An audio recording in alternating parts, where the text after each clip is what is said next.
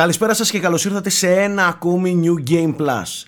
Έχουμε λίγο καιρό να κάνουμε New Game Plus, αλλά είμαστε από αυτούς που θέλουμε να τα συγκεντρώνουμε για να σας τα λέμε όλα μαζί, για να μην σας κουράζουμε, βραδερφέ, κατάλαβες? Τη βρήκα τη δικαιολογία, Γιώργο. Όλα καλά. Το κατάφερα, παρακαλώ. Ας μην ότι βαγιόμαστε. Ασκοπούν στο μοντάζ αυτά, ασκοπούνε. Λοιπόν. Δεν τα κόβω, θα τα αφήσω. Το ξέρουμε, τέτοιο κάθαρα. Έχουμε και το μοντέρ, δεν μπορούμε να γλιτώσουμε τώρα. Ξέχασα ότι έχουμε και το μοντέρ. Λοιπόν, είμαστε εδώ λοιπόν για να μιλήσουμε για τα παιχνίδια της επικαιρότητας. Αυτές οι εκπομπές, τα New Game Plus, πρακτικά αυτό κάνουν. Μιλάμε για παιχνίδια που κυκλοφορούν τώρα, παίζουμε τώρα και έχουμε άποψη προσωπική για τα συγκεκριμένα. Οπότε, without further ado, θα μπω απευθείας στο ψητό, Γιώργο, και θα πάμε στο ίσως μεγαλύτερο, άντε ας πω, από τα σημαντικότερα παιχνίδια της περίοδου, το οποίο η αλήθεια είναι ότι έκανε μια αίσθηση και εξέπληξε αρκετά, διότι είναι ένα εξαιρετικό παιχνιδάκι.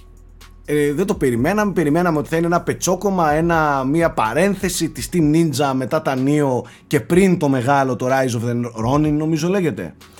Ναι. Αναφέρομαι στο Wo Long The Fallen Dynasty, το οποίο παίζουμε εγώ και ο Στρατούλης αυτή την περίοδο. Το έχουμε σακατέψει, έχουμε παίξει κοντά στις 15-20 ώρες. Όταν λέω σακατέψει, εννοούμε. Μας σακατέψανε βασικά. Για τα επίπεδα το co-op που παίζουμε μόνο βράδια όταν βρίσκουμε χρόνο μεταξύ μας, ναι, για μας είναι ψηλό σακάτεμα. Ωστόσο, το ευχαριστιόμαστε πάρα πολύ.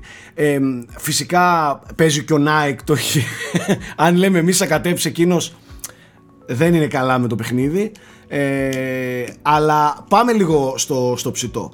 Πρώτα απ' όλα μιλάμε για ένα κλασικό Team Ninja παιχνίδι στα πρότυπα του Neo. Εντάξει, πάλι μιλάμε για ένα setting Ιαπωνίας που περιγράφει μία περίοδο εκεί στα τρία βασίλεια, Γιώργο, αλλά έχει ένα dark fantasy σκηνικό με ένα plague που έχει ξεσπάσει κτλ.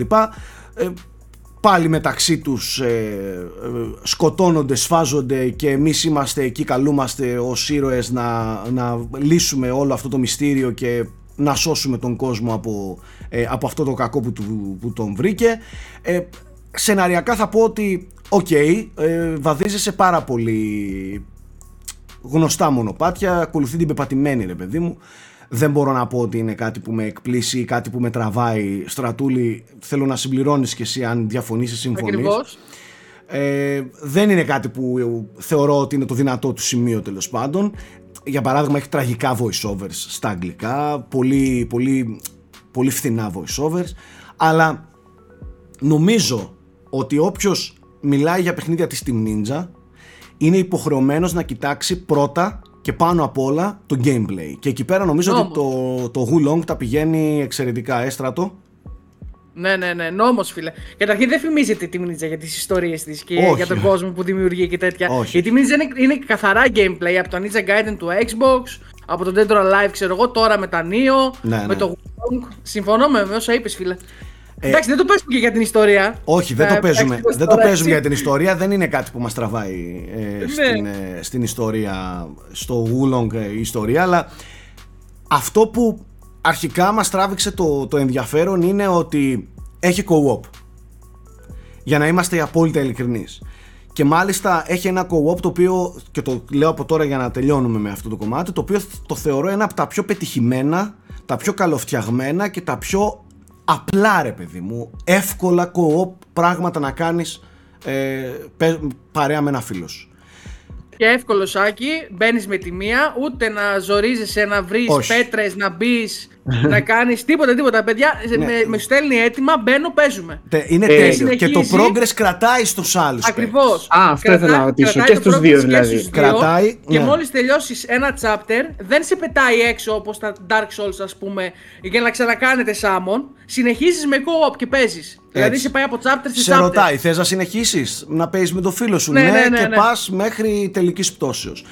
Το θεωρώ εξαιρετικό το κομμάτι αυτό και θεωρώ ότι το βοηθάει πάρα πολύ, ειδικά ως παιχνίδι του Game Pass, που δύο φίλοι μπορεί να έχουν Game Pass και σου λέει έλα ρε μαλάκα να παίξουμε οι δυο μας να το ευχαριστηθούμε. Δεν υπάρχει καλύτερο πράγμα να παίζεις co-op τέτοια παιχνίδια που έχουν και πρόκληση, ξέρεις, είναι απαιτητικά, δεν είναι κάτι χαβαλέ, έχει ένταση, είναι τέλειο παιχνίδι για να παίξεις single player co-op παιχνίδι παρέα με έναν φίλο σου. Και πες ότι υπάρχει και στο PC, στο Game Pass και στο PC, δηλαδή όποιος δεν έχει Xbox μπορεί να το παίξει και σωστό, εκεί. Σωστό. Οπότε είναι και αυτό μια σωστό. Καλή, όποιος θέλει να το παίξει δηλαδή. Σωστό, τώρα. Παρόλα αυτά το παιχνίδι κυκλοφορεί και σε PS4 και σε PS5 και σε Xbox One, Series X, S και Windows.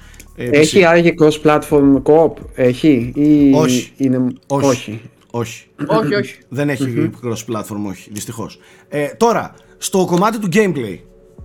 Στο κομμάτι του gameplay, παιδιά, είναι πάνω κάτω ένα Nioh με κάποιες, ένα Souls-like παιχνίδι. Έχει αυτή τη δομή. Έχει έναν linear κόσμο, με ένα linear campaign που πηγαίνεις από το ένα battlefield στο άλλο. Το κάθε battlefield έχει το δικό του εχθρό, τελευταίο boss ας πούμε, και προχωράει από το ένα battlefield στο άλλο μέχρι να φτάσει στο φινάλε. Έχει ενδιάμεσα κάποια side battlefields, quest να τα πω έτσι, και καλείσαι να, άμα θέλεις, να γκραϊντάρεις, να καλύψεις πράγματα, να λουτάρεις, να ανεβάσεις και να βρεις ακριβώς κρυφά αντικείμενα κτλ. Δουλεύει κάπως έτσι. Είναι ένα Souls-like. Πάνω και παίζεις και τις πίστες όσες φορές θέλεις. Δηλαδή ξανακάνεις, διαλέγεις την κάθε πίστη, το κάθε battlefield συνέχεια για να φαρμάρεις ψυχές. Είναι εντελώς χωρισμένο δηλαδή σε περιοχές, ας πούμε, όπως λες πίστες. Ναι. Είναι εντελώς χωρισμένο σε περιοχές, Γιώργο. Μπορείς να επιλέξεις, όπως λέει ο Στρατούλης, να ξαναπαίξεις όσες φορές θέλεις ένα battlefield για να το ανακαλύψεις, για να γκραϊντάρεις και τα λοιπά, να βρεις μυστικά, γιατί έχει πολλά. Τέλος πάντων, τι γίνεται? Είναι λιγάκι πιο απλουστευμένο από τον Nioh στο κομμάτι του gameplay, στο κομμάτι του RPG στοιχείου του. Ωστόσο, εγώ το θεωρώ υπέροχα ικανοποιητικό και υπέροχα πλούσιο, τόσο όσο πρέπει, για να μην μπουκώνεις και χωρίς να υπάρχει, ξέρεις, αυτή η υπερβολή που μετά από ένα σημείο σε κουράζει. Με μηχανισμούς και τα λοιπά εννοείς, έτσι? Ναι. Αν και είναι πολύ πλούσιο, Γιώργο, είναι πάρα πολύ πλούσιο. Ο τρόπος που σιγά σιγά σου τα παρουσιάζει και σου τα φέρνει, σε κρατάνε σε μία, ξέρεις, σε μία συμμαζεμένη κατάσταση στο μυαλό σου, ναι, και δεν τα ελέγχεις ακόμα. Τα ελέγχεις και βαδίζει πολύ ομαλά, έτσι. Σάκη, έχει κάποιο, πώς σου πω τώρα, κάποιο συγκεκριμένο μηχανισμό ή κάτι που να το ξεχωρίζει, ας πούμε? Ναι, κοίταξε. Το παιχνίδι έχει ένα πολύ ωραίο moral σύστημα, το οποίο πρακτικά σε τιμωρεί ή σε επιβραβεύει αν είσαι πολύ καλός, πολύ επιθετικός και δεν χάνεις πρακτικά, και το πηγαίνεις σε ρί, χωρίς να χάσεις, χωρίς να έχεις deaths δηλαδή. Ή αν έχεις deaths αρχίζει και σου ρίχνει αυτό το moral και ανεβάζει το moral των εχθρών μέσα στο ίδιο battlefield, οπότε είναι πιο επιθετική και πιο σκληρή μαζί σου. Δηλαδή όσο χειρότερος είσαι, τόσο πιο δύσκολο γίνεται. Ναι, κάπως έτσι. Ναι. Ναι, κάπως έτσι. Οπότε σε αναγκάζει να ψάχνεις την κάθε πίστα που είσαι ή να παίρνεις moral. Τα moral είναι κάτι σημαίες που βρίσκεις και τις παίρνεις. Ουσιαστικά σου λέει μην το παίρνεις αψήφιστα, κάθε θάνατος μετά, γιατί ουσιαστικά σου δυσκολεύει τη ζωή μετά από εκεί και πέρα. Πρακτικά με αυτόν τον τρόπο η Team Ninja καταπολέμησε αυτό το εντάξει, έχω ξεκλειδώσει ένα bonfire και εδώ θα φάω όσα τέτοια θέλω, όσα wipes θέλω. Δεν πάει έτσι ακριβώς. Με αυτόν τον τρόπο το καταπολεμάει αυτό, να είσαι, ξέρεις, πιο συγκεντρωμένος. Μετράει το κάθε τέτοιο. Επίσης έχει ένα πάρα πολύ ωραίο σύστημα dodge, parry, deflect λέγεται, ένας τέτοιος συνδυασμός, ο οποίος πρακτικά σου λέει ότι μπορείς να κάνεις άμυνα όλες τις επιθέσεις από όποιον εχθρό και αν προέρχεται, αλλά ανεβαίνει, να στο θέσω με απλά λόγια, Γιώργο, για να καταλαβαίνεις, ανεβαίνει το στάμινά σου και μετά από ένα σημείο τρως stun, έτσι. Ωστόσο σου δίνει την επιλογή να μπορείς να κάνεις deflect, να κάνεις πάρη δηλαδή, όλες τις επιθέσεις, όποια επίθεση κι αν είναι, από όποιον προέρχεται. Με αυτόν τον τρόπο πρακτικά ψιλοστανάρεις τον αντίπαλό σου και σου δίνει χρόνο να κάνεις πιο αποτελεσματικά χτυπήματα, πιο fatal strikes, ρε παιδί μου, finish moves κτλ. Ναι. Αυτό το κομμάτι στην αρχή είναι λιγάκι, ξέρεις, όπως και όλα τα παιχνίδια αυτού του στυλ, είναι λιγάκι κάπως δύσκολο, μέχρι να το συνηθίσεις, να το καταλάβεις, να μπεις λίγο στο πνεύμα του, αλλά από ένα σημείο και μετά γίνεται, ξέρεις, η προέκταση του χεριού σου, ναι, και δουλεύει τέλεια. Είναι πολύ απολαυστικό στο κομμάτι του gameplay, στις μάχες. Είναι πολύ άμεσο, είναι γρήγορο, είναι αυστηρό. Πραγματικά είναι ο ορισμός του πολύ καλού συστήματος μάχης, έτσι όπως θέλεις να παίζεις παιχνίδια όπως τα Nioh, το Wo Long κτλ. Είναι γρήγορο, ο ρυθμός του είναι γρήγορος, δεν είναι εκείνο το πολύ βαρύ των Souls, ας πούμε, κλασικά όπως και έχουμε συνηθίσει στα Team Ninja παιχνίδια. Το μόνο παράπονο που έχω εγώ είναι ότι όταν είσαι σε μια μάχη μαζί με τον Στρατούλη και έναν ακόμη companion που μπορείς να κουβαλάς και πέφτουν όλα τα skills, οι μαγείες, τα hits και τα λοιπά, ναι, γίνεται ένα φεστιβάλ πυροτεχνημάτων στην οθόνη σου και χάνεσαι. Δεν βλέπεις τι κάνεις, δεν βλέπεις το deflect πότε πρέπει να το κάνεις. Δηλαδή από ένα σημείο και μετά καλύτερα λες, καλύτερα μόνος μου να ήμουνα, για να είμαι πιο οργανωμένος. Να πω την αλήθεια, εγώ δεν το χάνω τόσο όσο ο Σάκης, γιατί έχω παίξει Diablo που γίνεται ο χαμός στην οθόνη, οπότε εμένα δεν με ενοχλεί τόσο. Είναι σαν να είσαι σε raid, σε ένα MMO και γίνεται ένας χαμός, ας πούμε, στην οθόνη. Παρ' όλα αυτά τρέχει καλά, ακόμα και σε αυτές τις περιπτώσεις. Έτσι. Τρέχει καλά, FPS δεν πέφτει, φίλε, με τίποτα. Σόπα, και εγώ παίζω στο Series S. Ναι, έχει και performance mode, ρε παιδί μου, για να επιλέξεις να έχει favor το frame rate και όχι την ανάλυση. Το παιχνίδι τρέχει τέλεια. Βέβαια, η μηχανή γραφικών είναι λίγο μια. Είναι το καλύτερο που μπορώ να πω. Η μηχανή γραφικών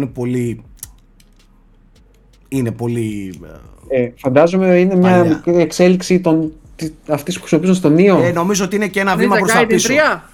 Νομίζω ότι είναι και λίγο. Και νομίζω ότι σε κάποια σημεία είναι και πιο πίσω. Δηλαδή είναι πολύ απλό, ρε παιδί μου. Πολύ απλά τα γραφικά. Εμένα τα textures στις περιοχές μου θυμίζουν πολύ Ninja Gaiden 3. Στο 360, ξέρω. Ναι, νιώθω ότι σε αυτό το κομμάτι δεν ξέρω. Δεν έχει γίνει τόσο πολύ στο παιχνίδι πάνω.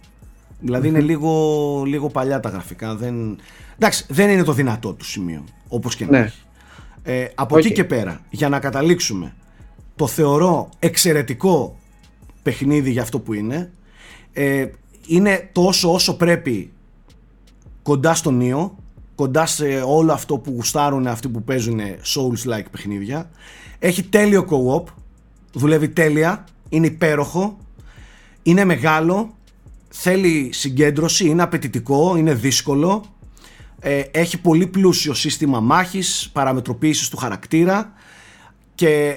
Να μην ξεχάσω να αναφέρω ότι έχει πραγματικά το πιο πλούσιο character creation που έχω δει στη ζωή μου. Το έγραψα και είδηση αυτό. Και παίκτες έχουν βάλει τη φαντασία τους, φίλοι, και κάνουν ό,τι να είναι. Ένας έφτιαξε τον Μάικλ Τζάκσον. Ναι. Δηλαδή, μπορείς και πειράζεις. Μιλάμε τα πάντα. Έτσι. Εννοείς στην εμφάνιση, έτσι. Όχι δηλαδή σε stats και τα λοιπά. Στην εμφάνιση. Στα stats, ναι, έχει φυσικά ένα πλούσιο. Τα γνωστά όμως, έτσι, γνωστές επιλογές, ναι. Κοίταξε, επειδή ξέρω ότι θεωρείται έλλειψη αν δεν το πω, έχει ένα πάρα πολύ ωραίο σύστημα με τα elements. Με φωτιά, νερό, ηλεκτρισμό κτλ, μέταλλο κτλ. Ναι. Έχει ένα πάρα πολύ ωραίο σύστημα που σε βάζει σε ένα τρυπάκι να σκέφτεσαι και να υπολογίζεις με τι έχεις να κάνεις απέναντί σου, οπότε πρέπει να προετοιμαστείς και να κάνεις τις κατάλληλες κινήσεις μέσα από το bonfire, θα το πω, Γιώργο, για να καταλαβαίνουμε, πριν μια μάχη, πριν κάποιο boss, ας πούμε, για το ποια skills θα κουβαλήσεις μαζί σου, αν θα είναι skills που έχουν βάσει τη φωτιά, έχουν βάσει το νερό, έχουν βάσει τον ηλεκτρισμό κτλ. Και γίνεται ένας πολύ ωραίος συνδυασμός και στο μυαλό σου παικτικά, που δίνει έτσι μια φανταστική ποικιλία στις μάχες. Και θέλω να πω ότι εκτός από πολύ μιλή μάχες, έχει και μάχες με μαγικά, να το θέσω απλά για να καταλαβαίνει και ο κόσμος. Δεν έχει κλάσ, ας πούμε, και τέτοια, να έχεις μόνο μάγο ή οτιδήποτε. Ναι. Αν θες μπορείς να παίξεις μόνο με μαγικά, απλά ο παίκτης θα κρατάει σίγουρα όπλα. Ναι. Να σου το πω, γιατί δεν υπάρχει staff, ας πούμε, στο παιχνίδι. Κατάλαβα. Ναι. Έχει πάρα πολύ loot, έχει πάρα πολλές πανοπλίες, έχει αντικείμενα. Γενικά είναι ένα πάρα πολύ πλούσιο παιχνίδι, το οποίο θεωρώ ότι κάποιος παίζοντάς το εύκολα θα φάει 40-50 ώρες. Έχει πολύ περιεχόμενο, δηλαδή είναι πολύ ωραίο. Για μένα είναι η πρώτη έκπληξη της χρονιάς, το Wo Long. Και να πούμε ότι ξεπέρασε και το Nioh 2 σε πωλήσεις, σε παίκτες μάλλον στο Steam, τις πρώτες μέρες του. Δηλαδή είναι το πιο επιτυχημένο παιχνίδι της Team Ninja στο PC αυτή τη στιγμή. Ναι. Παρόλο που έχει θέματα, παρόλο που είναι, ξέρεις, σε κάποια πράγματα αδύναμο, στο σενάριο, στα voice-over, σε όλα αυτά, θεωρώ ότι είναι απολαυστικότατο και το προτείνω ανεπιφύλακτα. Νομίζω ότι η Team Ninja είναι η μόνη έτσι ομάδα που έχει εδραιωθεί για τα καλά, πως, δεν θα ήθελα να πω αντιγραφή ρε παιδί μου, αλλά ως μια προσέγγιση αυτής της όλης συνταγής με πολύ ποιοτικά αποτελέσματα. Δεν μπορώ να σκεφτώ εγώ άλλη που να είναι τόσο, με τόση συνέπεια, ας πούμε, να κάνει τέτοια παιχνίδια. Όχι, ας πούμε, δεν υπάρχει καλύτερο Souls-like παιχνίδι, πιστεύω. Αυτό λέω, δηλαδή μετά είναι της From, έτσι. Δεν ξέρω αν μπορείς να... Και έχω ακούσει και από κάποιους ότι προτιμούν και τα Neo, ας πούμε, σε κάποια πράγματα. Θα σου πω το εξής. Έχει φτάσει σε ένα τέτοιο επίπεδο που πλέον αρχίζει και κάνει δικό της Souls-like genre. Ναι. Δίπλα στα Souls-like. Ένα υποείδος, ας πούμε, δικό της. Ένα πιο fast-paced. Ένα άλλο fast-paced, ναι, υποείδος δίπλα στα Souls-like. Δηλαδή αρχίζει πλέον και θα δούμε μελλοντικά ότι κάποια παιχνίδια θα μοιάζουν περισσότερο σε αυτά παρά στα Souls και θα μπορείς να τα ξεχωρίζεις. Αυτό τι Souls-like είναι? Είναι Souls-like from software ή Souls-like Team Ninja? Ναι, Team Ninja. Παρ' όλα αυτά μου δίνεται επίσης την εντύπωση ότι δεν είναι ένα μεγάλο επόμενο βήμα, ας πούμε, για Team Ninja. Είναι το κατέχω, πάρε και αυτό το παιχνίδι. Το κατέχω τόσο πολύ, ρε παιδί μου. Μοιάζει πάρα πολύ. Είναι πολύ κοντά στο Neo, στο ύφος, στο στυλ και ακόμη και στην όψη. Μοιάζει πολύ. Το Ronin πιστεύω θα είναι το επόμενο μεγάλο παιχνίδι της Team Ninja γενικά. Ναι. Πάντως κρίμα που δεν κάνει κάτι με το setting του, γιατί νομίζω ότι αυτό το Three Kingdoms που βασίζεται σε ένα πολύ γνωστό κείμενο, τέλος πάντων, της κινέζικης κουλτούρας, που νομίζω λέγεται Three Kingdoms, Romance of the Three Kingdoms, κάπως έτσι, αν δεν κάνω λάθος, το οποίο έχει μέσα, ξέρεις, ιστορικά στοιχεία και fictional και είναι τέλος πολύ πλούσιο κείμενο. Δεν ξέρω τώρα, και επειδή η Team Ninja έχει την ικανότητα να σμίγει, ας πούμε, φανταστικά στοιχεία με ιστορικά, περίμενα έτσι να είστε λίγο πιο ενθουσιασμένοι με το setting κτλ. Το setting είναι ωραίο, το σενάριο και η πλοκή δεν σε τραβάει τόσο πολύ, είναι λίγο μπερδεμένα τα ονόματα, γίνεται ένας χαμός, ρε παιδί μου, τα περνάει λίγο γρήγορα, ναι, αυτό. Τέλος πάντων, αυτά με το Wo Long, πάμε παρακάτω. Ωραία, να πάμε λίγο στο Resident Evil 4 Remake, το οποίο είμαστε λίγες μέρες πλέον πριν κυκλοφορία του, βγαίνει στις 24 Μαρτίου.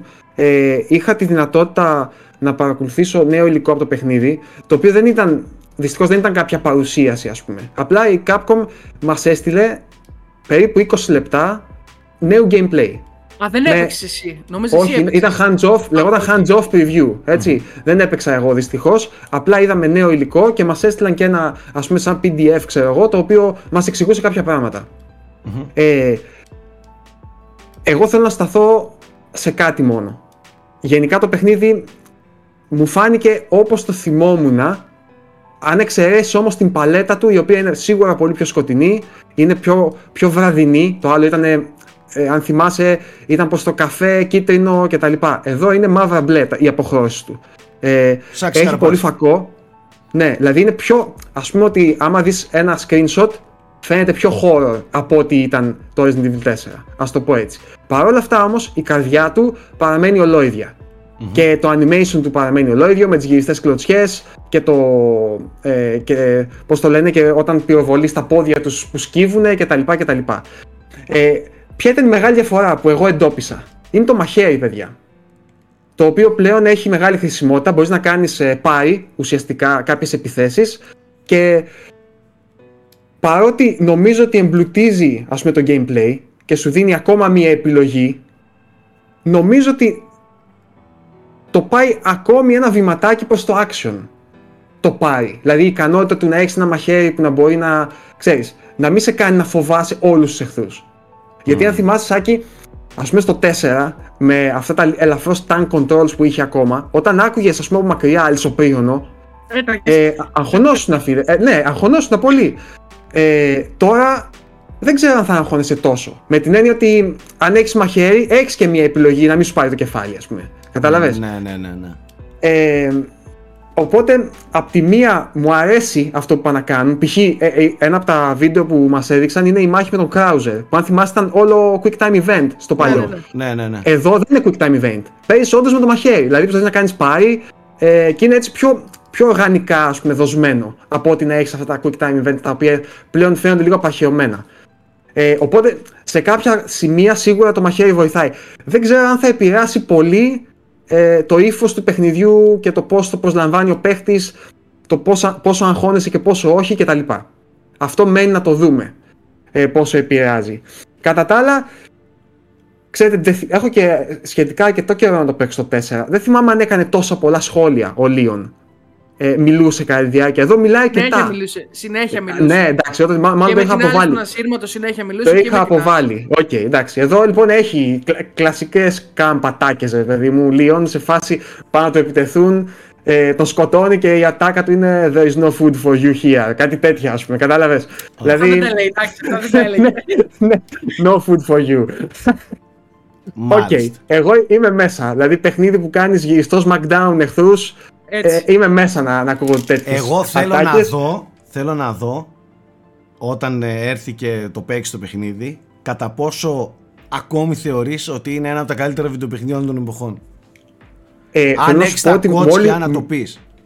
Οκ, μόνο που το είδα μου ήρθε όρεξη να το παίξω. Δηλαδή απλά ο μόνος μου ας πούμε προβληματισμός είναι γιατί να πας ένα ύφος πιο horror ενώ στο gameplay το πας πιο action. Δηλαδή, μου βγάζει μια αντίθεση περίεργη αυτό η make. Κατάλαβα. Και αυτό είναι αλήθεια κάτι που και εμένα λίγο μου χτυπάει έτσι πως το έπαιξε και το έθεσες. Π.χ. ας πούμε, στο κάστρο, λίγο πριν μπεις, αν θυμάστε για να ανοίξεις την πόρτα, έπαιρνες ένα κανόνι.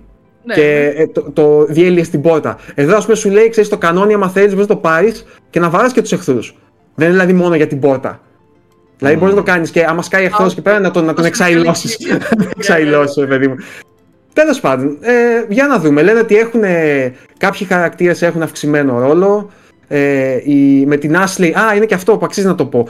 Με την Ashley πλέον μπορείς να δώσεις κάποιες εντολές. Όχι, μην φανταστείτε τώρα κάποια τέλη τακτική. Μπορείς να της πεις να είσαι ή κοντά σου ή απομακρύνσου, ρε παιδί μου, γιατί έχει εχθρούς. Και άμα δεχτεί αρκετό damage, την παίρνουν και την σηκώνουν να την πάρουν μαζί τους, ρε παιδί μου, και πρέπει να τους σταματήσεις.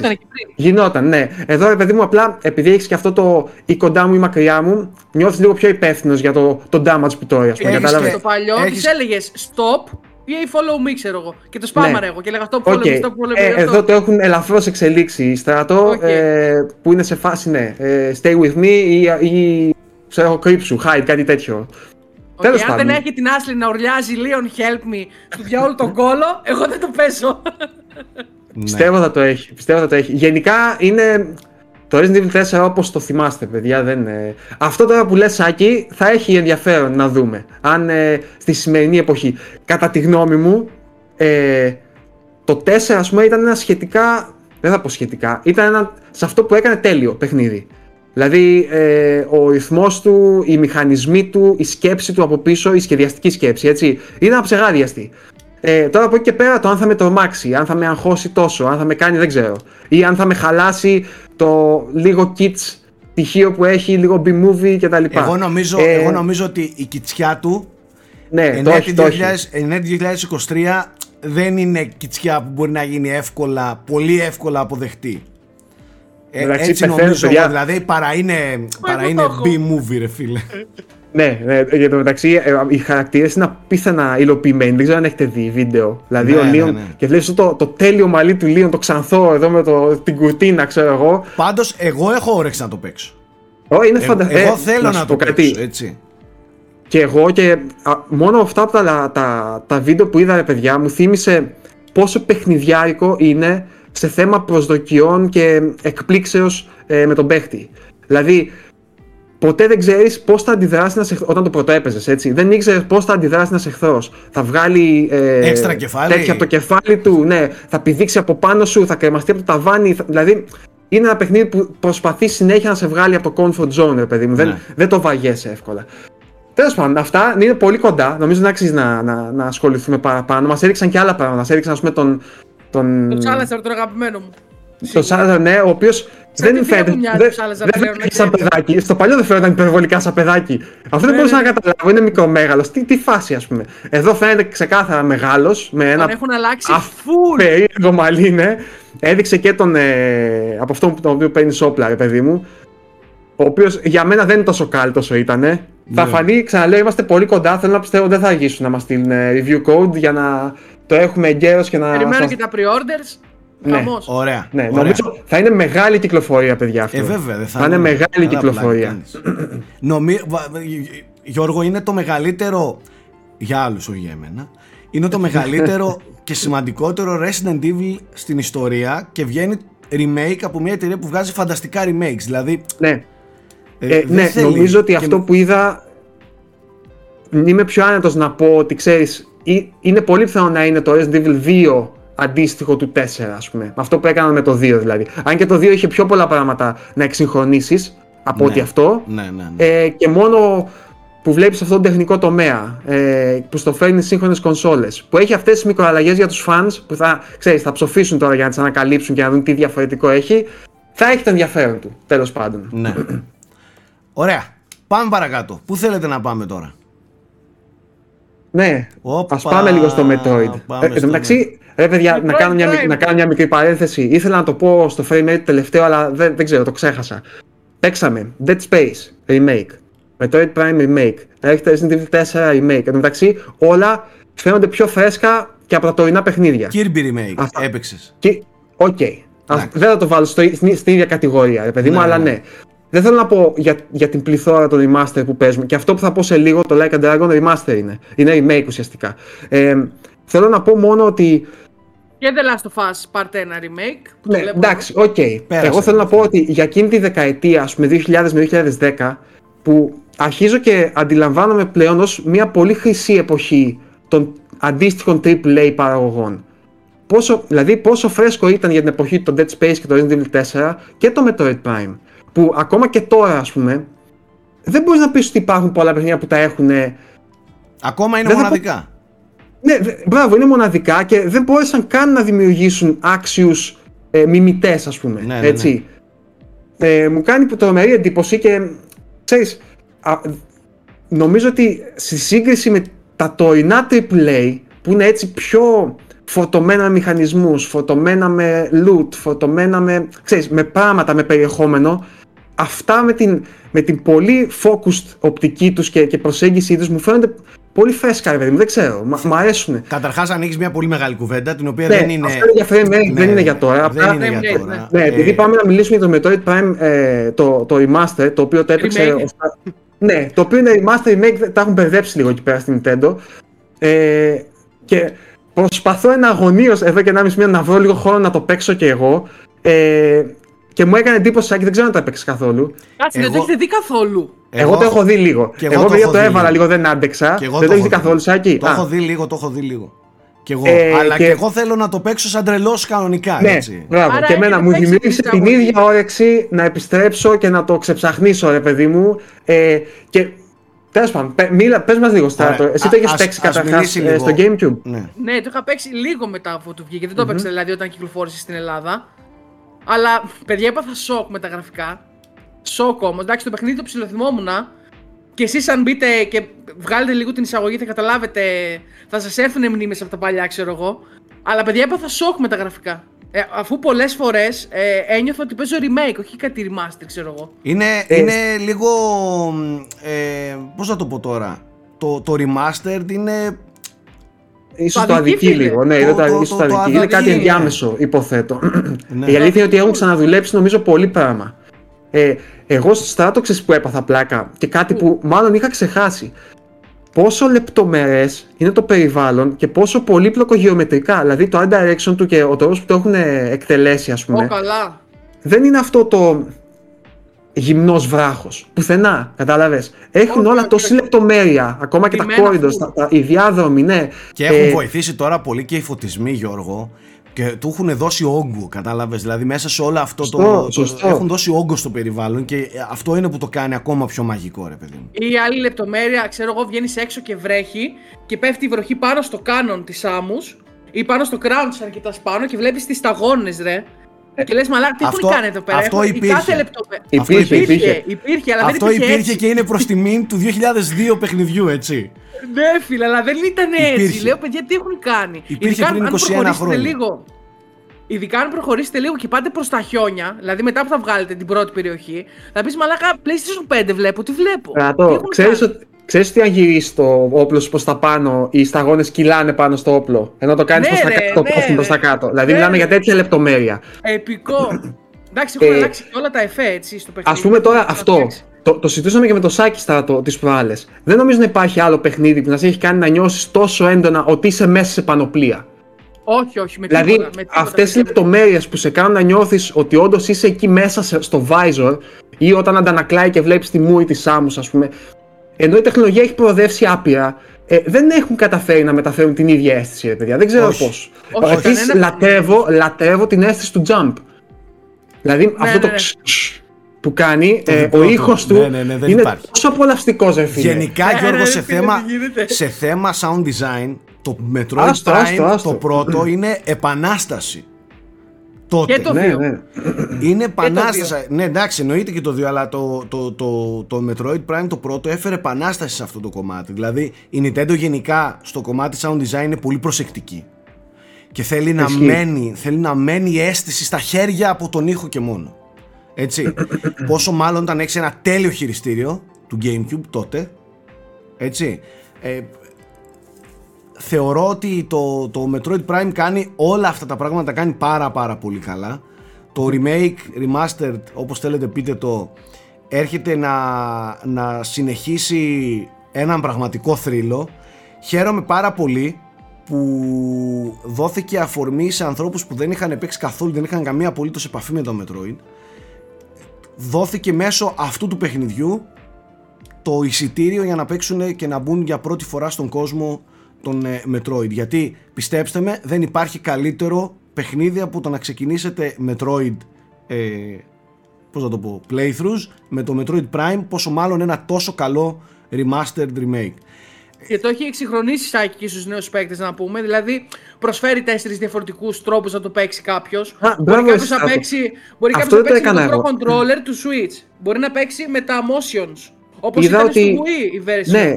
Αν θυμάστε, στο GameCube, ας πούμε, δεν είχε ουσιαστικά dual control με τα διπλά τέτοια. Ήταν με έναν αναλογικό μοχλό. Εδώ υπάρχει επιλογή να έχεις και με τα δύο. Δεν το δοκίμασα. Έφερε πολύ πιο άνετο, ας πούμε. Έναν αναλογικό, γιατί λόκαρε η θέση του και γυρνούσε. Ναι, και έκανες και το scan σου κτλ. Δοκίμασα να παίξω, παιδιά, με τον παλιό χειρισμό του GameCube, αλλά δεν. Πλέον για ποιο λόγο να μην αξιοποιήσεις τα δύο analogs, δεν υπάρχει λόγος. Επίσης να πω ότι πολύ ωραίο είναι και το να παίξει κάποιος με motion στο Metroid. Θυμίζει του 3, ας πούμε. Ναι, είναι δουλεμένο αυτό. Σαν το Splatoon. Είναι πάρα πολύ δουλεμένο. Σαν το Splatoon είναι έτσι. Η Ραφαέλα παίζει μόνο με motion. Ναι, είναι πολύ ωραίο. Πάντως αυτό μου λέει ότι άμα έχουν δηλαδή προσθέσει και αυτή την επιλογή, μου λέει ενδεχομένως ότι αν ποτέ βγει το 3 remaster, το έχουν ψηλά έτοιμο το control scheme, ας πούμε. Το έχουν δουλεμένο ήδη μέχρι ένα σημείο. Γιατί αυτό θα ήταν το θέμα, νομίζω. Ναι. Υπάρχει μια φήμη και για το 2 και για το 3. Τώρα, ναι, εγώ είναι ήδη έτοιμα. Αν από αυτά που καταλαβαίνω για την Nintendo, δεν νομίζω ότι θα βγουν. Εκτός και αν πάει, ας πούμε, σύλληπτα καλά αυτό, που μακάρι να πάει, έτσι, μακάρι. Ναι.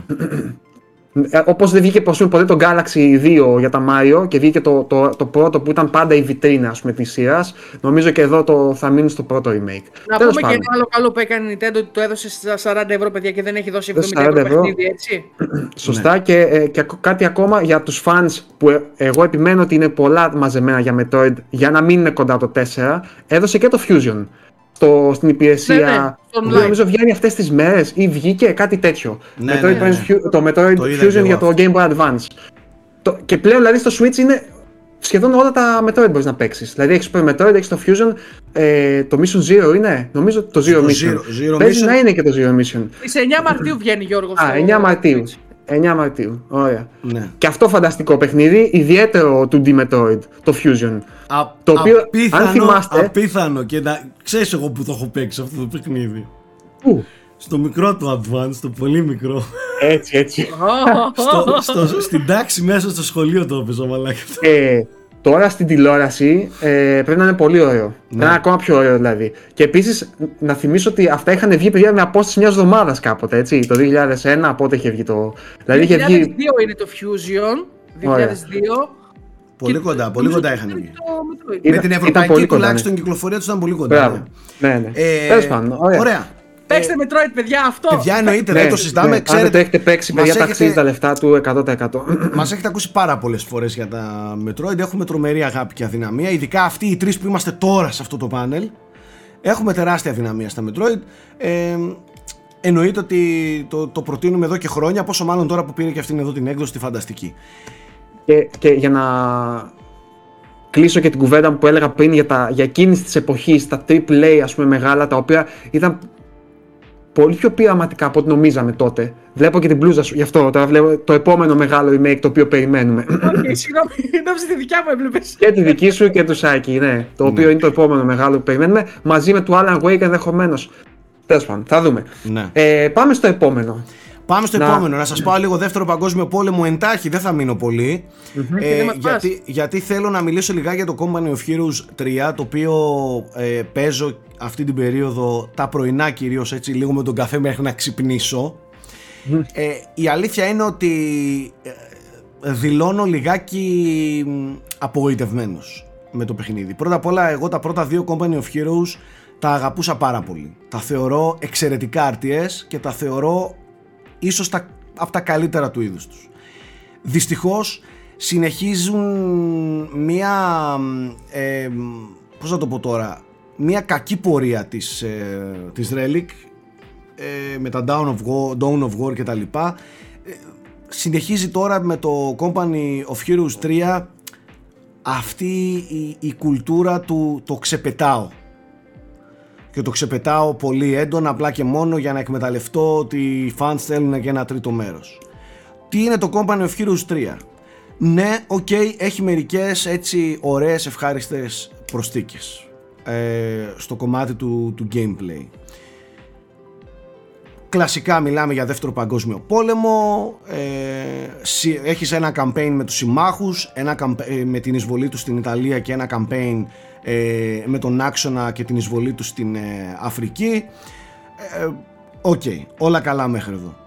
Το παιχνίδι έχει μερικά θέματα τα οποία θέλεις να πάρεις φόρα και να χτυπήσεις το κεφάλι σου και δεν τα συναντάς όχι σε early access games, δεν τα συναντάς ούτε σε αλφα εκδόσεις τους. Και τι εννοώ? Πάμε πρώτα απ' όλα να μιλήσουμε για το κομμάτι των cutscenes, των voice-overs, της σκηνοθεσίας και τα λοιπά. Πολύ πολύ κάτω της βάσης, πολύ πολύ κάτω του μετρίου. Δηλαδή τέρμα φτηνά cutscenes, ζωγραφιές που απλά κουνιούνται και ζουμάρονται λίγο, αλλά μιλάμε για πολύ κακής ποιότητας cutscenes και voice-overs. Το προσπερνάς αυτό. Σε ένα RTS παιχνίδι που έχεις να κάνεις με κλικς πάνω στην οθόνη σου, πρέπει να έχεις ένα πάρα πολύ καλοφτιαγμένο, έξυπνο και ειδικά εν έτου 2023 και βολικό UI. Σε ένα τέτοιο παιχνίδι δεν έχεις την επιλογή να κάνεις τέτοια χοντροκομμένα πράγματα. Κι όμως οι τύποι το έκαναν. Έχει ένα UI να θέλεις να βάλεις τα κλάματα, ένα μπερδεμένο πράγμα, παλιακό εντελώς. Μιλάμε σαν να βλέπεις παιχνίδι του 98. Με καρτελάκι κάτω του χαρακτήρα του Avatar, φαντάζομαι. Του 97, δηλαδή ένα UI που λες ρε παιδιά, για όνομα του Θεού, δηλαδή τι είναι αυτό? Ένα μενού, χοντροκομμένα, άσχημα icons που δεν καταλαβαίνεις σχεδιαστικά τι δείχνουν. Ναι, πιάνουν όλη την οθόνη. Δηλαδή το map σαν map, το gameplay είναι τόσο ζουμαριστό που δεν πνίγεσαι, έχεις που έχεις τα τεράστια κουμπιά και το UI το τεράστιο και έχεις και ένα 20% στην οθόνη να μπορέσεις να βγάλεις άκρη και έχεις και ζουμαριστούς τους παίκτες, τις μονάδες, τα units, και δεν μπορείς να βγάλεις άκρη. Δηλαδή η εμπειρία μου, παικτικά μαζί του είναι κακή. Κουράζομαι. Μετά από 20 λεπτά, μισή ώρα, κουράζομαι, με πιάνει το κεφάλι μου. Και είναι πολύ στενάχωρο, ρε παιδί μου, ένα τέτοιο παιχνίδι. Στο κομμάτι του gameplay αυτού καθ' αυτού, ok, τα πηγαίνει καλά. Αν και εκεί έχω κάποια παράπονα, για παράδειγμα έχει πολύ λίγα units. Οι ισορροπίες πολλές φορές μεταξύ των units είναι λίγο κάπως, σε βγάζουν πολύ off, τελειώνουν πολύ γρήγορα. Έχει κάτι τέτοιες έτσι γρήγορες εκβάσεις, ας πούμε, την ώρα που παίζεις. Αλλά οκ, αυτά είναι πράγματα τα οποία θα αποδεχόμουν. Όλα τα υπόλοιπα όμως δεν μπορώ να τα αποδεχτώ. Δεν μπορώ να αποδεχτώ, γιατί δεν είναι ούτε ένα expansion, ούτε ένα remaster, ούτε ένα DLC του 2. Είναι ένα ολοκένουργιο μεγάλο κεφάλαιο Company of Heroes 3, που όσοι γνωρίζουν από RTS, εγώ έπαιζα πολύ RTS και παίζω όσο μπορώ, τα Company of Heroes έχουν αφήσει μεγάλη εποχή. Δεν κουβαλάει. Και γενικά υπήρχε hype για το 3, να πούμε, είχε πολύ hype. Πάρα πολύ, αλλά δεν ανταπεξέρχεται στο ύψος των περιστάσεων. Δυστυχώς. Κρίμα. Δυστυχώς δεν ανταπεξέρχεται. Δεν ξέρω αν θα κάνουν κάποια updates, διορθώσεις, φτιάξουν όλα αυτά και τα λοιπά. Εκεί ίσως να μιλάμε για κάποια πιο ομαλή εμπειρία. Για την ώρα είναι άβολο, είναι κουραστικό, είναι προβληματικό. Δυστυχώς. Αυτά με το Company of Heroes 3. Έχεις και εσύ... Μάλιστα. Και εγώ έχω ένα προβληματικό παιχνίδι να σου πω. Έλα, πες το λίγο γι' αυτό για να τελειώνουμε. Πριν πάμε στο Γιώργο, από εδώ πρέπει να δείχνω. Στο Γιώργο. Και εγώ έπαιξα ένα προβληματικό, Γιώργο, τώρα. Προβληματικό, ένα μέτριο παιχνίδι θα έλεγα. Εγώ το έπαιξα. Το ξέρω.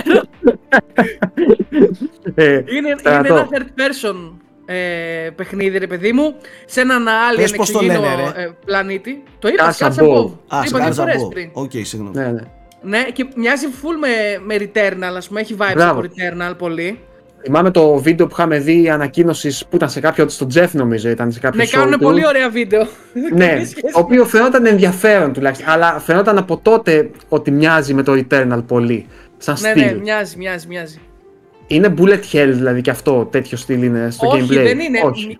Έχει άρωμα από αυτό το παιχνίδι γενικά, απλά με chapters έχει να κάνει και αυτό. Έχει μια ιστορία που εξελίσσεται, ρε παιδί μου, με έναν εξωγήινο πλανήτη, ρε παιδί μου, που βρίσκεται η πρωταγωνίστρια. Και το μόνο που κάνεις, παιδιά, είναι να σκοτώνεις, να προχωράς κάθε 2 λεπτά, να σου έρχονται waves από τέρατα, να το σκοτώνεις, να προχωράς, 2 λεπτά μετά να σου ξανάρχονται waves από τέρατα, να μην μπορείς να εξερευνήσεις, να μην μπορείς να κάνεις τίποτα και κάθε 2 λεπτά να σου πετάει boss και τέρατα. Είναι αυτό το πράγμα όλο το παιχνίδι. Όσο έπαιξα.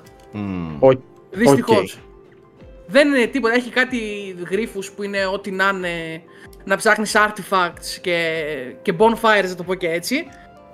Ναι. Για να γεμίσεις σφαίρες, γιατί ξεμένει συνέχεια κτλ. Κάνει spikes η δυσκολία, δηλαδή εκεί πέρα που είσαι άτρωτος, θα βρεις έναν εχθρό που θα σε κάνει μονόχυτο, μόνος του. Δεν ενθουσιάστηκα, δυστυχώς. Στα τρέλες φαινόταν πολύ πιο ωραίο. Ως συνήθως. Στρατό, έχει και αυτό το κομμάτι του random generated όπως είχε το Eternal. Όχι, δεν υπάρχει. Είναι το ίδιο πράγμα δηλαδή. Όταν ξαναπέζεις, όποτε χάνεις δεν ξαναπέζεις, είναι το ίδιο πράγμα. Ναι. Μάλιστα. Εκτός αν πάσει κάποιο bonfire και γεμίσεις ζωή που θα ξαναβγούν οι εχθροί, ξέρω εγώ. Σεναριακά. Θα κάνουν respawn πάλι, ναι. Σεναριακά, στο συνέστημα που είχε τα τρέιλερ που δείχνανε, ξέρεις. Τίποτα, παιδιά, δεν. Μάλιστα. Δεν, δυστυχώς. Μάλιστα. Δηλαδή δεν το προτείνεις σε κανέναν, ας πούμε, έτσι όπως το... Όχι, δυστυχώς. Μάλιστα. Οκ. Πάμε σε ένα καλύτερο παιχνίδι. Πριν πας. Μιας και το ανέφερα και επειδή είναι και... Το αναφέραμε τώρα και επειδή είναι και παιχνίδι που κυκλοφόρησε και αυτό τώρα. Θέλω 20 δευτερόλεπτα μόνο να πω ότι έπαιξα και την έκδοση του PC για το Returnal, το οποίο κυκλοφόρησε πριν λίγες εβδομάδες. δεν το έπαιξα να το τελειώσω, το παιχνίδι το έχω λιώσει φυσικά στο PS5. Το θεωρώ ένα από τα πολύ πολύ καλά παιχνίδια του PS5. Πολύ αγαπημένο. Είναι κατεστημένος Σάκη στην κονσόλα και με περιμένει, να ξέρεις. Ναι, είναι πολύ αγαπημένο. Τι έγινε παιδιά, κάτι βάρεσε τώρα. Όντως. Κάτι ακούσατε, τέλος πάντων. Okay. Είναι από τα πολύ αγαπημένα μου παιχνίδια, τέλος πάντων. Το προτείνω ανεπιφύλακτα και σε αυτούς που έχουν PS5 και σε αυτούς που τώρα μπορούν να παίξουν στο PC το παιχνίδι. Εγώ έχω να πω ότι στο δικό μου PC, που είναι ένα καλό PC, το παιχνίδι τρέχει φανταστικά. Νομίζω ότι είχε κάποια θέματα τεχνικά, τεχνικής φύσεως με το optimization σε κάποιες κάρτες γραφικών. Αλλά στις γενικές γραμμές είναι πανέμορφο. Είναι πολύ όμορφο στο PC. Πάρα πολύ όμορφο στο PC. Τρέχει νερό στο δικό μου το PC, ξαναλέω. Έχει υποστήριξη DualSense χειριστηρίου με τις τεχνολογίες του DualSense, που αυτό κι αν δεν είναι πολύ ευχάριστη. Όπως όλα τα παιχνίδια του PlayStation. Πολύ ευχάριστη. Δεν μιλάμε τώρα να υποστηρίζει το χειριστήριο αυτό καθ' αυτό. Μιλάμε, υποστηρίζει τις τεχνολογίες που για εμένα είναι το παιχνίδι που αξιοποιεί καλύτερα το DualSense από κάθε άλλο παιχνίδι του PS5. Έτσι. Το προτείνω ανεπιφύλακτα σε αυτούς λοιπόν που δεν έχουν PS5 και έχουν PC και θέλουν να παίξουν αυτήν εδώ την παιχνιδάρα. Έχει φάει και κάποια updates που δεν έχει γίνει και το ακραίο δύσκολο πράγμα που σε έβγαζε εντελώς off, ρε παιδί μου. Οπότε ναι, νομίζω ότι είναι η κατάλληλη περίοδος να ασχοληθείτε με το Returnal τώρα στο PC. Τα πάει καλά πάντως με τις μεταφορές PlayStation τίτλων στο PC μέχρι στιγμής η Sony, για να δούμε αν θα συνεχιστεί αυτό. Έρχεται και αυτό το μήνα το The Last of Us πάλι στο PC, μελλοντικά. Το Part 1. Ναι, σωστά. Ναι, το οποίο καθυστέρησε λιγάκι, νομίζω ήταν να βγει πριν μερικές μέρες και τέλος πάντων. Ναι. Ίσως λόγω της σειράς, δεν ξέρω, ή λόγω... Όπως και να έχει, μπορεί να μην ήθελα να πέσει πάνω στο VR. Έτσι, ναι. Το οποίο τράβηξε τα βλέμματα. Για πες μας λιγάκι, Γιώργο, σε παρακαλώ. Τι παίζεις τώρα και έχω ερωτήσεις να σου κάνω. Ναι, τέλεια. Είναι μια σειρά, Σάκη, που το συζητούσαμε ότι θέλουμε να ασχοληθούμε, ρε παιδί μου, κάποια στιγμή. Και γι' αυτό και επίτηδες, ενώ ήμουν πολύ. Είχα πολλές υποχρεώσεις λοιπόν αυτές τις μέρες, ήθελα να το πάρω για review. Λοιπόν, είναι το Like a Dragon Isin, έτσι λέγεται. Like a Dragon λέγεται πλέον η σειρά Yakuza. Ναι, έχει αλλάξει ονομασία. Ναι, έχει αλλάξει ονομασία. Φαντάζομαι Στράτο, δεν το παρακολούθησα ιδιαίτερα. Φαντάζομαι Στράτο επειδή έχει μια αρνητική χρειά, ας πούμε, και είναι λίγο φορτισμένη αρνητικά το Yakuza, ας πούμε. Ναι. Και δεν είναι όντως καθόλου αυτό που φαντάζεται κάποιος ακούγοντας τη λέξη Yakuza και περιμένοντας, ξέρω εγώ, να παίξει κάτι με gangster κτλ. Το παιχνίδι αυτό να πω ότι είναι ένα remake ή remaster, δεν ξέρω πώς θέλετε το ονομάστε ακριβώς, του 2014, ενός παιχνιδιού που βγήκε το 2014, δεν είχε βγει ποτέ εκτός Ιαπωνίας. Είχε κυκλοφορήσει μόνο στην Ιαπωνία για το launch του PS4 τότε και δεν το είχαμε παίξει ποτέ εδώ. Να πω ότι εγώ μέσα από αυτό το παιχνίδι είναι η πρώτη μου επαφή με τη σειρά αυτή. Και κάτι που ενδεχομένως τώρα οι fans να λένε «Α, καλά, τι μας λέει, αυτά είναι δεδομένα». Εγώ τα ανακαλύπτω για πρώτη φορά και παιδιά εντυπωσιάστηκα με κάποια πράγματα με το παιχνίδι. Πάμε λοιπόν να τα δούμε λίγο σιγά-σιγά. Για μένα, αυτή η σειρά η οποία είναι της Sega, έτσι, να πούμε ότι αναπτύσσεται από μια ομάδα της Sega. Της Σεγκάρας, θα λες. Της αγαπημένης μας Sega. Να πω ότι ένιωσα ότι είναι ένας άτυπος συνεχιστής των Shenmue. Δεν ξέρω αν αυτό που λέω φαίνεται τραβηγμένο τώρα σε αυτούς που τα έχουν παίξει ή που δεν έχουν παίξει Shenmue, αλλά μου φάνηκε ότι σαν νοοτροπία, σαν αξίες, σαν πνεύμα, σαν ψυχή, ρε παιδί μου, το πιστεύω. Έχει κάτι από Shenmue. Και θα έλεγα επίσης, Σάκη, ότι για μένα το Shenmue, ας πούμε, είναι το αντι-GTA. Δηλαδή, πάνω κάτω την ίδια περίοδο βλέπεις μία προσέγγιση στον ανοιχτό κόσμο από τους δυτικούς, που είναι τα GTA, ρε παιδί μου, τα οποία ξέρεις, έχουν αυτόν τον κινησμό, το αναρχικό χιούμορ, έχουν αυτό το glamour, αυτό το bigger than life, ας πούμε, που τη φαντασίωση του, ξέρεις, ναι. Μπορώ να τα κάνω όλα και να μην πάθω τίποτα, κατάλαβες, ξέρεις, ναι. Την ανομία, ξέρεις, όλο αυτό τη φαντασίωση του μέσου δυτικού ανθρώπου, ρε παιδί μου, να πάει σε αυτές τις πόλεις και να τις διαλύσει. Απ' την άλλη μεριά τώρα, το Shenmue ήταν γνήσιο παράδειγμα μιας ανατολικής φιλοσοφίας. Δηλαδή, έχει εγκράτεια, είναι λίγο πιο zen, πας σε πόλεις οι οποίες είναι τρομερά, ας πούμε, εξελιγμένες. για την εποχή τους τότε, έτσι, με NPCs που έχουν, ξέρεις, που είχαν πρόγραμμα κτλ. Αλλά εσύ τι κάνεις εκεί, πιάνεις δουλειά για να βγάλεις λεφτά. Πιο ηθικά. Κυνηγάς κλους. Ναι, ήταν πιο, ας πούμε, social sim παιχνίδι και πιο adventure. Δηλαδή δεν ήσουν αυτός ο τύπος που πάει και είναι ο cool και τους δένει όλους και μπορεί να κάνει ό,τι θέλει. Ήσουν ένας προσγειωμένος ήρωας που αναζητάει, ξέρω εγώ, εκδίκηση. Λοιπόν, κάτι παρόμοιο είναι και εδώ. Το οποίο έχει τρομερή καταρχάς σκηνοθεσία. Τσάκι, εγώ έπαθα σοκ με το πόσο ωραία σκηνοθετημένα τα cutscenes. Άντε ρε. Έχει πολύ ωραίο στυλάκι, παρότι δεν είναι τεχνικά, ας πούμε, ό,τι πιο προηγμένο έχεις δει. Έχει πολύ ωραίο στυλ, δηλαδή αισθητικά είναι πολύ ωραίο. Mm-hmm. Και αυτό που μου έκανε τρομερή εντύπωση είναι το πόσο ωραία δουλεμένοι είναι οι χαρακτήρες και πόσο ωραία δουλεμένο είναι το σενάριο. Okay. Ξεκινάει λοιπόν, άκου τώρα, είσαι ένας σαμουράι. Αυτό διαδραματίζεται το 1860 κάτι ή κάπου εκεί νομίζω, σε μια περίοδο που ξέρεις η Ιαπωνία αρχίζει και ανοίγεται στους δυτικούς κτλ.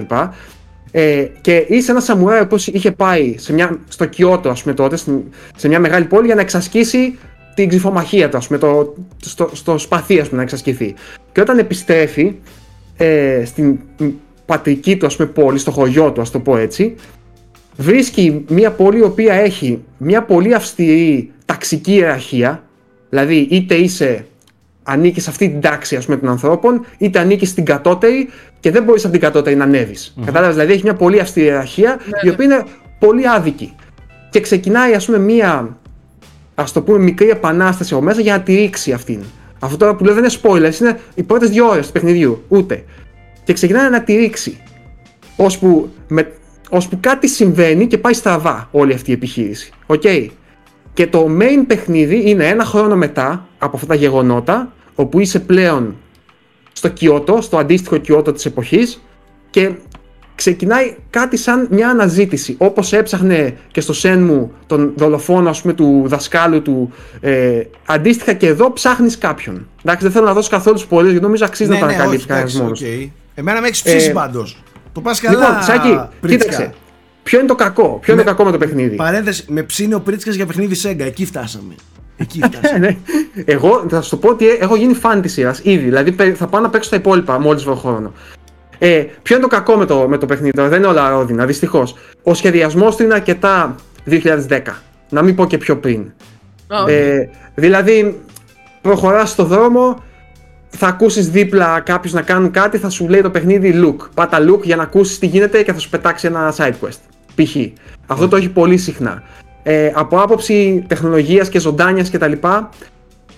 Είναι όμορφο, αλλά φαίνεται ότι είναι παιχνίδι 2014 με όμορφο περιτύλιγμα. Κατάλαβες, δεν θα δεις κάτι τρομερά σύγχρονο εκεί πέρα να πεις wow, τι έχουν κάνει. Και το πολύ κακό, κατά τη γνώμη μου, είναι, παιδιά, αυτή η κάμερα που έχει. Έχει μια κάμερα όταν μάχεσαι, γιατί οι μάχες είναι πολύ σημαντικό κομμάτι του παιχνιδιού. Δεν έχει για κάποιο λόγο lock, να μπορείς να κάνεις lock σε εχθρούς. Οπότε πολλές φορές ζωήστηκα με το να κεντράρω εχθρούς ή με το να κολλήσω πίσω από αντικείμενα, να χάσω από οπτική μου επαφή τον εχθρό κτλ. Καλοσυνήθισες, αδερφέ, να ξέρεις. Αυτό είναι το lock, τα lock mechanics είναι κάτι το οποίο έχουμε συνηθίσει και θεωρείται μια σύγχρονη άνεση. Κάποτε δεν την είχαμε σε όλα τα παιχνίδια αυτή. Κοίταξε, σχετικό είναι. Το πρώτο lock ήταν στο Ocarina of Time, ας πούμε, έτσι. Αλλά ναι, στα action παιχνίδια δεν συνηθίζονταν πάντα. Ήταν ψιλοσπάνια τώρα σε τέτοια action games. Ναι. Τι άλλο μου άρεσε πολύ. Αυτά θεωρώ ότι ίσως κάποιους τους ξενήσουν. Με την έννοια ότι ουσιαστικά δεν είναι ένα open world παιχνίδι. Είναι ένα πιο πολύ adventure. Είσαι στην πόλη, προχωράς, συναντάς χαρακτήρες για τους οποίους μπορείς να κάνεις side quest.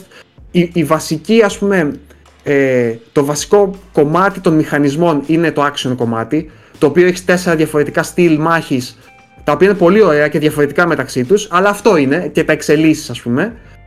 Αλλά από εκεί και πέρα το zoom είναι ο χαρακτήρας, αυτός ο χαρακτήρας που παίζεις και το σενάριο. Το οποίο, παιδιά, αυτό λέω μόνο για να μην σας κουράσω άλλο. Μόλις το τελειώσω, θα γράψω, πιστεύω, ένα κείμενο. Παρότι θα έχουν περάσει μέρες από την κυκλοφορία του, θέλω να υπάρχει. Έχει side quest, τα οποία όντως εξερευνούν το θέμα του. Το οποίο είναι κυρίως τι μπορεί να κάνει κάποιος απέναντι σε μια μορφή κοινωνικής αδικίας. Και μπορεί να σου έχει, ας πούμε, ένα side quest που έχει μια ομάδα ανθρώπων που διαμαρτύρονται μέσα από το χορό. Και έχει στο πρώτο side quest μέσα από αυτή την ομάδα χορού κάποιοι επιτίδοι τη χρησιμοποιούν για να κλέβουν. Ένα side quest. Δεύτερο side quest. Μέσα από αυτή την ομάδα του χορού, κάποιοι άνθρωποι όντως κάνουν καλό και διορθώνουν μια αδικία. Κατάλαβες, δηλαδή δημιουργεί όντως ένα διάλογο και εξερευνεί, ας πούμε, το θέμα του πιο σφαιρικά από ό,τι θα πίστευες. Και σε βάζει όντως να αναρωτιέσαι τελικά πώς θα μπορούσα, ή είναι όντως καλό ή κακό. Δεν είναι τόσο εύκολο να απαντήσεις. Κατάλαβες. Ακόμα και ο χαρακτήρας σου, ας πούμε, έρχεται σε σύγκρουση με άλλους χαρακτήρες που έχουν απλά διαφορετική προσέγγιση. Έχουν τον ίδιο στόχο, αλλά έχουν διαφορετική προσέγγιση στο πώς να το κατακτήσουν. Κατάλαβες. Γενικά έχει ζουμί, παιδί μου, είναι καλογραμμένο. Δεν είναι ένα παιχνίδι της σειράς. Δεν είναι τυχαίο, Γιώργο, μάλλον. Ναι, δεν είναι τυχαίο που έκανε. Που τόσα χρόνια τα Yakuza είχαν τέτοιο όνομα. Τόσα παιχνίδια, τόσα χρόνια. Μπράβο, και εκατομμύρια fans. Και ένα τελευταίο πράγμα που μου έκανε τρομερή εντύπωση είναι ότι ο κεντρικός χαρακτήρας, παρότι είναι φαινομενικά αυτός ο πολύ cool σαμουράι που ξέρεις, τους έχει όλους, παιδί μου. Πίσω από αυτή την επιφάνεια που υπάρχει όντως, είναι πάρα πολύ καλοσυνάτος και αγαθός και αγνός στις προθέσεις του και στις πράξεις του. Δηλαδή είναι ο χαρακτήρας που θα σου έχει side quest, να πας να βοηθήσεις μια γιαγιούλα να ψωνίσει. Μόνο αυτό. Επειδή δεν μπορεί να περπατήσει. Είναι ο χαρακτήρας που θα κάνει ολόκληρη διαδικασία για να δώσει ένα παιδάκι ένα παιχνίδι για να μπορεί να παίξει με τους φίλους του γιατί δεν έχει. Είναι ο χαρακτήρας που επειδή κάποιος παρεξηγήθηκε από τα λόγια του, θα σου έχει side quest να πας να τον βρεις και απλά να του μιλήσεις. Τίποτα άλλο. Δηλαδή, καταλαβαίνεις, έχει μια καρδιά, ας πούμε, από πίσω που δεν είναι αυτό που νομίζεις όταν ακούς Yakuza, ας πούμε, κατάλαβες, που νομίζεις να παίζεις. Και ίσως το αδικούσε η λέξη Yakuza. Τους σκληρούς, ναι, τους σκληρούς τύπους και τέτοια. Τέλος πάντων, είναι πολύ διασκεδαστικό, πολύ ευχάριστο. Έχει πολλά mini games διάσπατα μέσα στον κόσμο του που είναι πολύ ωραία, είναι εθιστικά. Και γενικά, παρότι είναι έτσι παροχημένο σχεδιαστικά, νομίζω, ελαφρώς. Δεν θα πω παροχημένο, ξεπερασμένο δηλαδή. Είναι λίγο παλιωμοδίτικο σχεδιαστικά. Είναι αυτά τα παιχνίδια που περνάς καλά, ρε παιδί, όταν τα παίζεις. Δεν βαριέσαι. Έχουν ωραίο περιεχόμενο μέσα. Μάλιστα. Αυτά λοιπόν για το. Και να πω ότι είμαι, για να ξεκαθαρίσω και πού είμαι, είμαι περίπου στο 10ο chapter από τα 14. Δηλαδή δεν. Έχω παίξει πολύ. Έχω παίξει αρκετά. Αυτά. Μάλιστα. Για το ωραία. Like a Dragon Ishin. Αυτά λοιπόν τα παιχνίδια τα οποία μας απασχολούν με τον έναν ή τον άλλο τρόπο τις τελευταίες ημέρες. Υποσχόμεθα ότι δεν θα μαζεύουμε 6-6 και 7-7 για να κάνουμε New Game Plus. Και... Συγγνώμη, εγώ λέω να τάξουμε από τώρα οι τρεις μας, όταν παίξουμε και οι τρεις Resident Evil 4 remake, να ξανακάνουμε μια εκπομπή. Δεν ξέρω αν είστε έτοιμοι να είστε μαζί μου σε αυτή την εκπομπή. Είμαστε δύο, και δεν ξέρω αν θέλει και το κοινό που λατρεύει το Resident Evil 4 να πατήσει play σε αυτή την εκπομπή. Είμαι ανοιχτός στο να αναθεωρήσω οποιαδήποτε άποψη. Και εγώ. Είμαι ανοιχτός. Και εγώ, πολύ ανοιχτός στο και εγώ να αναθεωρήσω. Που δεν το νομίζω, αλλά. Πρόβλεψη. Που το είπα και χθες στο Discord. Θα είναι το αγαπημένο remake του Σάκη. Μεγάλη πρόβλεψη είναι αυτή. Ναι. Εντάξει, ας βγάλω. Κοίτα, να μείνουμε τόσο μαλάκα. Να μην έχω τόσο μαλάκα. Δύσκολο, δεν ξέρω. Όταν από αυτή τη σειρά έχει περάσει remake το. Ναι. Ωραία. Το πρώτο Resident Evil, δηλαδή. Ναι. Θα βγάλω το ένα, μετά τα υπόλοιπα. Εντάξει. Από τα υπόλοιπα. Ωραία. Θα παιχτεί, λογικά θα γίνει και live stream. Έχουμε με το Resident Evil 4 σίγουρα πραγματάκια.